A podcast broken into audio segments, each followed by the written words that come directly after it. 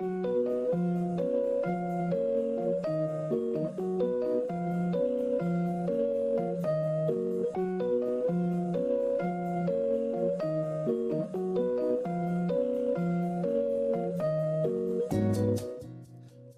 and welcome to the Reading Ramble.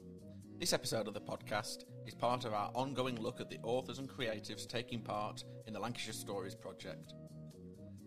Lancashire Stories is an Arts Council England project grant funded scheme which sees Lancashire County Council's library service working in conjunction with UCLan Publishing, Blackburn with Darwen Libraries, and Blackpool Libraries to publish a brand new collection of short stories.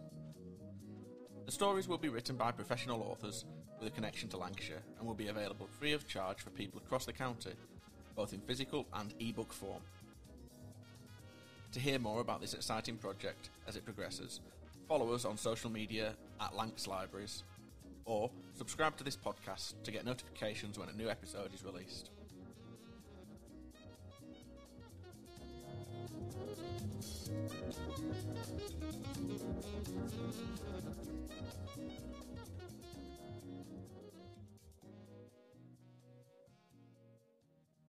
Um, so I'm here today uh, with Naomi Kruger, who is one of our uh, Lancashire Stories uh, authors, to, to talk about her work. Uh, hi, Naomi, how are you?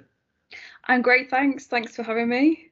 It's really good to be speaking to you. Um, uh, so we're going to start off by talking a little bit about your your background as a writer and what got you into writing. Can you tell us a little bit about uh, about your your writing uh, career and what was your first sort of uh, inspiration to becoming a writer? Yeah, so I was one of those people that I, I kind of always wanted to be a writer since I was little, um, and mainly because I just loved reading so much. I preferred reading to real life, really, and um, maybe still do. And yeah, so when I, I I was the youngest of five kids, and so even though my family weren't great readers, um, I do remember being read to as a kid, but I inherited all the books my siblings had been bought over the years, and I had this really eclectic library that I just had access to. And my mum used to take me to the library as well, and it was the Harris Library in the centre of Preston. So I remember just the th- loving that freedom of just picking books off the shelf, not knowing what they were about, just going for the cover or reading the blurb or whatever, and reading just really widely. And there were a couple of books um, that I got obsessed with, and one of them was Anne of Green Gables, and yeah, I think Anne of Green Gables and Little Women maybe brainwashed me to want to be an author because I really connected with those protagonists, um, striving to be authors against the odds. Um, but every time I tried to write, I got got praise at school for my writing. I enjoyed writing little poems and stories.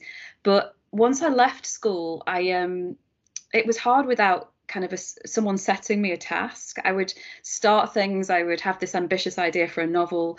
I'd get a few pages in, and I'd just feel like it wasn't very good. And I knew that I had some ability, but I equally am a perfectionist, so I would talk myself out of continuing.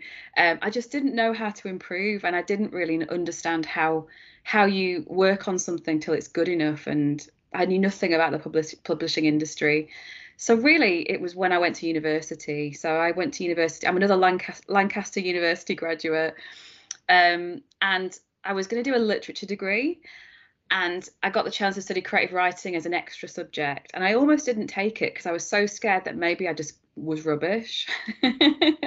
um, so I took it as an extra subject, and just the the improvement, just having being in a, a, community of other students who wanted to improve, having a tutor who was a writer who could just give you pointers and feedback that was constructive, and also it was short stories really that re- I fell in love with as a writer. I'd read almost exclusively novels up to that point, and a lot of classic novels as well by that point, and reading because I had to submit short stories because the word count you can't write a novel for a module, you know. Um, I thought, right, I'm going to find out what what what's the best way to write in this form. So I started reading um, classic authors like Anton Chekhov and Katherine Mansfield, those kind of modernist authors, but also people like Raymond Carver and Alice Munro. Um, the the Australian author Tim Winton's collection of stories, the the Turning, was a real inspiration, and I just fell in love with these um, really intense hits of story. And what was great and encouraging for me was that I was good at crafting a sentence and making it sound beautiful, but I always had this anxiety that I wasn't good at plot. I was good at character and emotion, but things didn't really happen in my stories. Um, and so I discovered that there were writers who could do very a lot with a little. The the surface action of the story might be quite small. It might even be domestic and interior. Um, but if you could communicate the way a the way a character was changing or shifting emotionally, if they could have some kind of realization, then it could be amazingly powerful. So yeah, I really grew in confidence as a short story writer. And by the time I decided to do an MA in creative writing, I I was able to write a collection of stories for my MA, all set in Morecambe. So a lot of my fiction is always set in Lancashire. Um, a couple of those stories got published, and around that time, I got commissioned by Lancaster Litfest to write a story called for a Lancashire landscapes anthology. Um, yeah, anthology, and I chose to write about Sunderland Point. Um, uh, that kind of really strange cause, you know, that only accessible at certain times of the day when the tide comes in. So I wrote a story based on Sunderland Point, um, and then went on to do a PhD where I thought I was writing a collection of short stories, but they, against my will, turned into a novel, um, which is partly narrated by a character with dementia, but does follow multiple voices and interconnecting characters. So so yeah, that was that's sort of my journey as a writer, and it's really lovely now. To I'm writing my second novel at the moment, but I'm also coming back to the short story form, and really really enjoying returning to that that that form that was my first love as a writer, really. So that that novel was May, wasn't it? It was, yeah. That came out in 2018. Yeah. Yeah. Uh, which people can still get from Lancashire Libraries uh, if they're interested in reading uh, your previous work. Do you want to tell us a bit about that story? Uh, before we circle back to short stories then? Yes. Yeah. Okay. So the novel is partly narrated by the eponymous character May, who is in the later stages of um, Alzheimer's, and she's li- she lives in a care home. And her part of the novel takes place on one day, and it's narrated in her voice or really her her kind of stream of consciousness. And because of her state of mind and because she's struggling to make sense of the world around her um, it's quite fragmented. It's quite it's quite tricky. And she's trying to she keeps getting these memories about a little boy called Ned and she's trying to figure out where he is and where she is and a lot of confusion but woven around that are the stories of other characters connected to her the other voices. So you have her grandson and her daughter her husband and one of the care workers in the home who she connects to. And so all their kind of voices and stories come at different shifting moments in time. But throughout the novel you get I, what i was hoping to do was give a wider sense of who may is in her community and her family um, the way that she's affected people. So they're able to t- tell us stories about her that she can't no longer access and the whole the whole book was really my grappling with my own fear about dementia um, and my own realization that my memory even though i don't have dementia is very flawed um, and that that memory is also a key part of how we read and how we tell stories. So it was really just grappling with that and trying to see if I could write a book that um, represented some of the real difficulties of dementia, but also spoke to some kind of hope and possible connection at the same time. Um, so obviously you, you said that you um, you wrote that whilst attempting to write a collection of short stories. Yeah. Is there something about the process of writing a short story that differs massively from writing uh, a novel for you? Yes, I think so. And I think it's that sense that they can take a long time. Like when I write a short story, sometimes I might write the first draft in a quite a short burst, but I'll often put it aside for months. And and I think there was another writer that you interviewed who said they've got loads of unfinished stories. I really relate to that. I've got folders full of unfinished stories that I've never been able to just get right. So um, they can still take a long time, but there's something about the containedness of them, um, being able to to try and you know really capture a moment or capture one or two characters, you know, in in in connection with each other. Um, yeah and the openness of them i think it's what i really enjoy about them is how much you have to leave out mm. how much you have to give work you have to give the reader to do so there's some of that comes into the novel as well but when i'm working on a novel i it is that this really long project where i feel like you can work on a short story in bursts but a novel you really need to to give it you need to set aside time that you can really enter that world of that story and all those subplots and characters. And um yeah i like that a short story you can you can work on it in quite sh- you know a, quite a short spaces of time and, and enter that story fully. Mm, yeah. So what does that look like to you when you are writing then? Do you do you need to set that time aside every day um i i'd love to say yes to that but yet no i don't write every day and for a while i used to feel like because i don't i'm not a proper writer but what i've really learned is it's great to take inspiration from other writers' routines if it helps you. But if if comparison doesn't help you, then you can let that go because yeah, for me, I some days I I really feel like the burning urge to write, and others I just need to think and I just need to read or research. And also, I work full time and I've got family responsibilities. So, um, I really admire writers who can write every day despite all that. But for me, if I can set aside a couple of days a week or even a couple of just of hours a week that are my sacred writing time, that's great. And then I try and adjust as my life demands, really. So I'll have some weeks, you know, I'm really, really busy at work. I'm a lecturer. Um, I don't write at all and other weeks when I can set aside a lot more time than usual. And I really just try and be flexible and be kind to myself because otherwise, I think if I try and sit down every day at a certain time and I've got other things going on and I'm stressed, it's just not very good for me creatively. I end up just staring at a blank screen and getting even more stressed. So where does the inspiration come from then? Does it come from reading other other stories or the world around you? It's really a mixture of both. I think when I when I read something that really moves me or or makes me kind of um, really excited just in the way it's using form or experimenting, it often does spark ideas or at least gives me this urge to write. I'm like, I want to do something as good as that. But a lot of my story ideas come from experience, come from what I observe around me, sometimes my past memories, sometimes I overhear a conversation on a train. Um, sometimes it's to do with uh, research as well. Um, I might see a photograph, an old photograph, or read a kind of newspaper article from a different moment in time, and I think, oh, that would make a really good story. So, so yeah, it comes from all different places, really.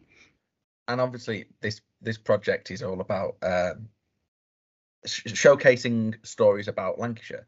So you mentioned before that a lot of your the stories that you've written are based in Lancashire and, yeah. and you're you're from the county.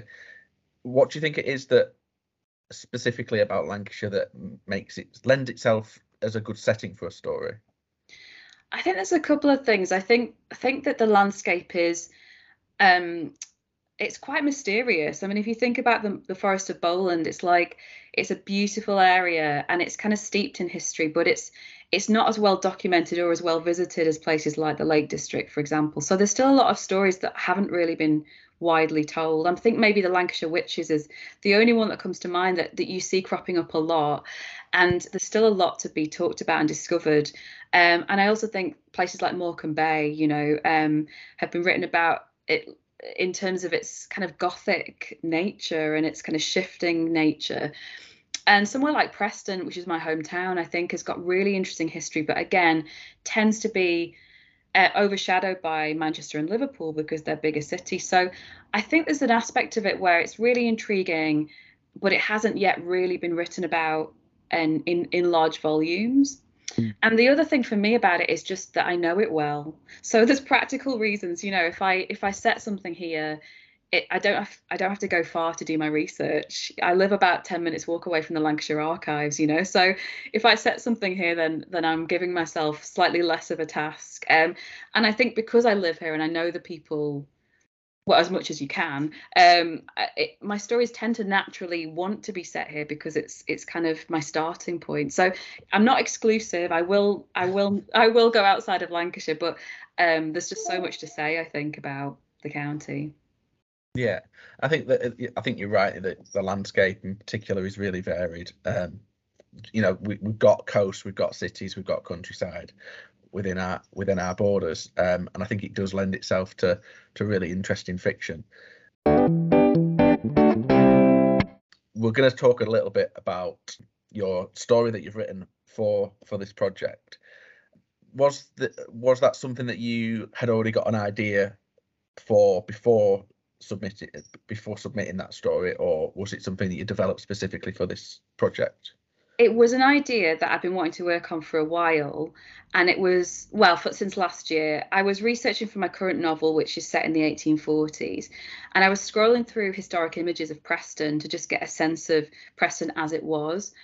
And I came across an image that is far later than that time period. It was 1909, and it was a, a photo of the Empire Day celebrations in 1909, which were on Preston North End football ground. Um, and I would never heard of it. I didn't know Empire Day was a thing.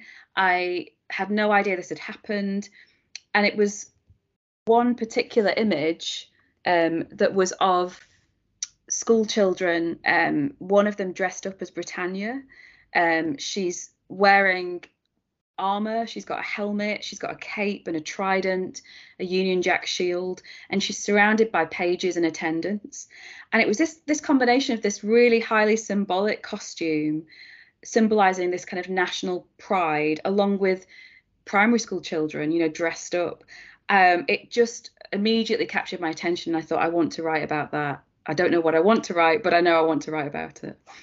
You talked before about writing about Lancashire means that the research for you is a little bit easier. You know, you live close to the archives.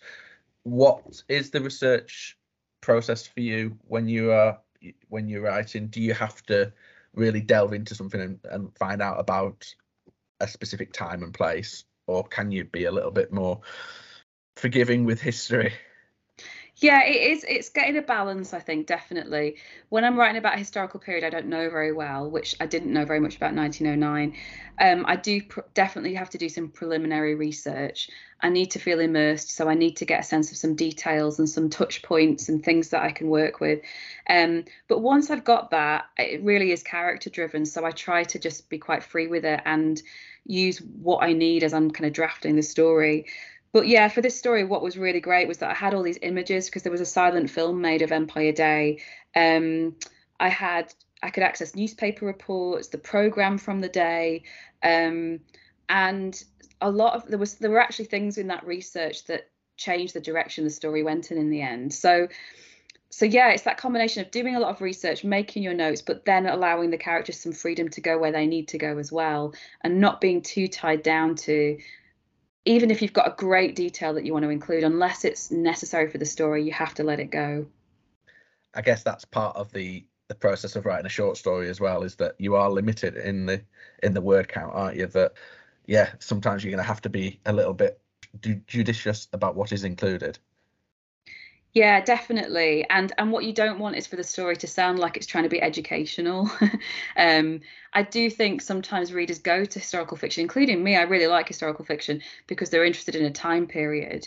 Um, but but really the story has to come first. I think the educational aspect should always be secondary and should never be too kind of heavy-handed because it's about these flawed human beings that happen to be in this particular place and time. So so yeah i never want it to feel like i'm trying to communicate information. It's always it's always about the story and the people. Mm.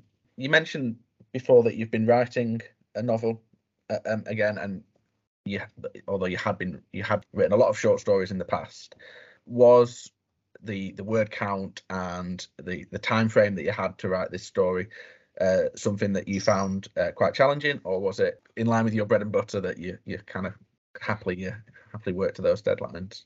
Yeah, I love deadlines because I I need deadlines. I I meet with I have some great writing friends, so I'm really good friends with Yvonne and Inez who are both on this project, and I love meeting with writing friends. I want people to give me challenges and check in with me because if I don't have that accountability, I can I can try and perfect something over years, you know, and never finish it. So the deadline was great. Um, and the word count is actually quite generous i think. I mean i used to write short stories that always tended to come in around 2000 words which is actually really short. So for me this kind of scope allows you to do quite a lot i think. You obviously it's still you still can't cram a novel's worth of plot into it but you can do quite a lot. You can you can really kind of delve into a particular story.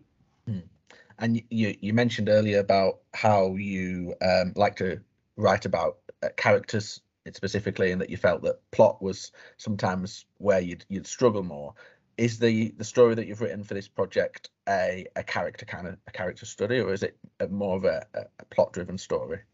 It's definitely more character driven i've i've got better i like things to happen both on the surface and under the surface now. So i do like there to be something some kind of action. And i mean the sto- the main character of the story is called eddie and he's a, he's 10 and he's practicing for the Empire Day celebrations. He's going to be part of the Living Union Jack, which was a thing that they did, and where all the kids dressed up in red, white, or blue, and they were they were rehearsing this really elaborate performance where they had to be in a specific quadrant of the field, and they had to bend over at a moment to create this effect of the flag. So it follows him, but it's um, but yeah, it's it's about somebody, a little kid, being caught up in wider social and political forces and not really fully understanding what it is that's going on around him. So um, there's definitely I'm definitely invested in what he does and his his need to kind of have a relationship with his dad, his need to find friends, and the things that he gets up to as a, as a little lad as he starts breaking some rules. Um, but it's also about what's not said in the story. It's about it's about his bewilderment and.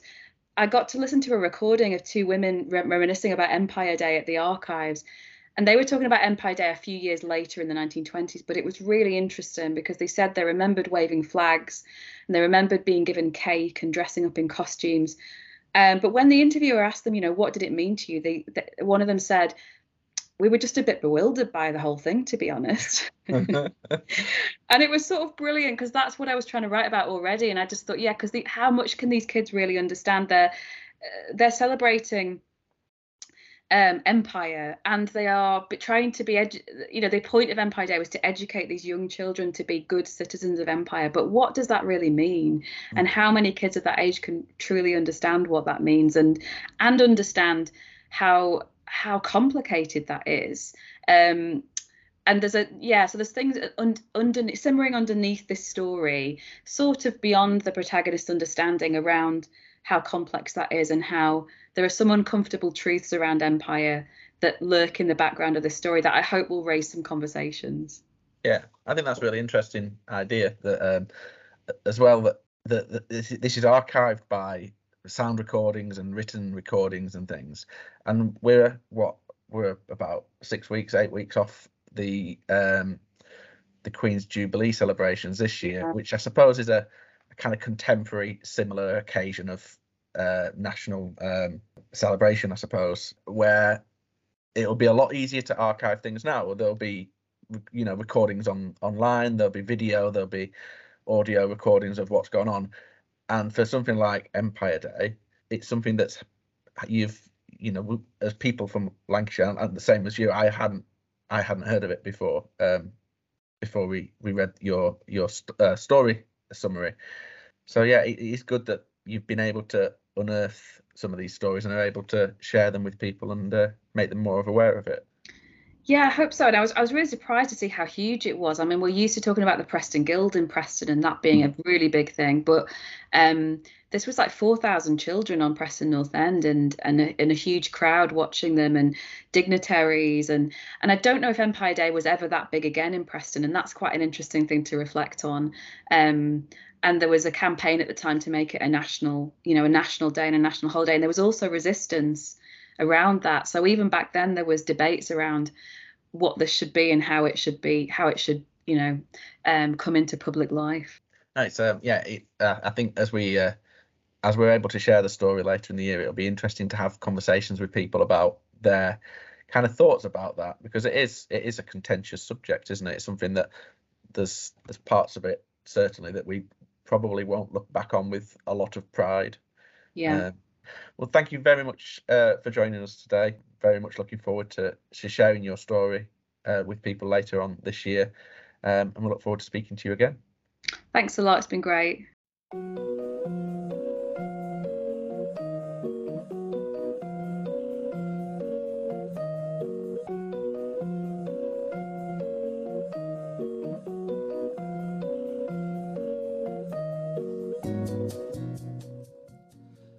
Listening to the Reading Ramble. This episode has been part of our Lancashire Stories series. Lancashire Stories has been made possible due to funding from Arts Council England project grants, Lancashire County Council, Blackburn with Darwen Library Service, and Blackpool Library Service. You can find out more about this exciting project on social media at Lancs Libraries. You can also subscribe to this podcast in order to hear more from the amazing authors and creatives taking part in the project. Bye for now. Thank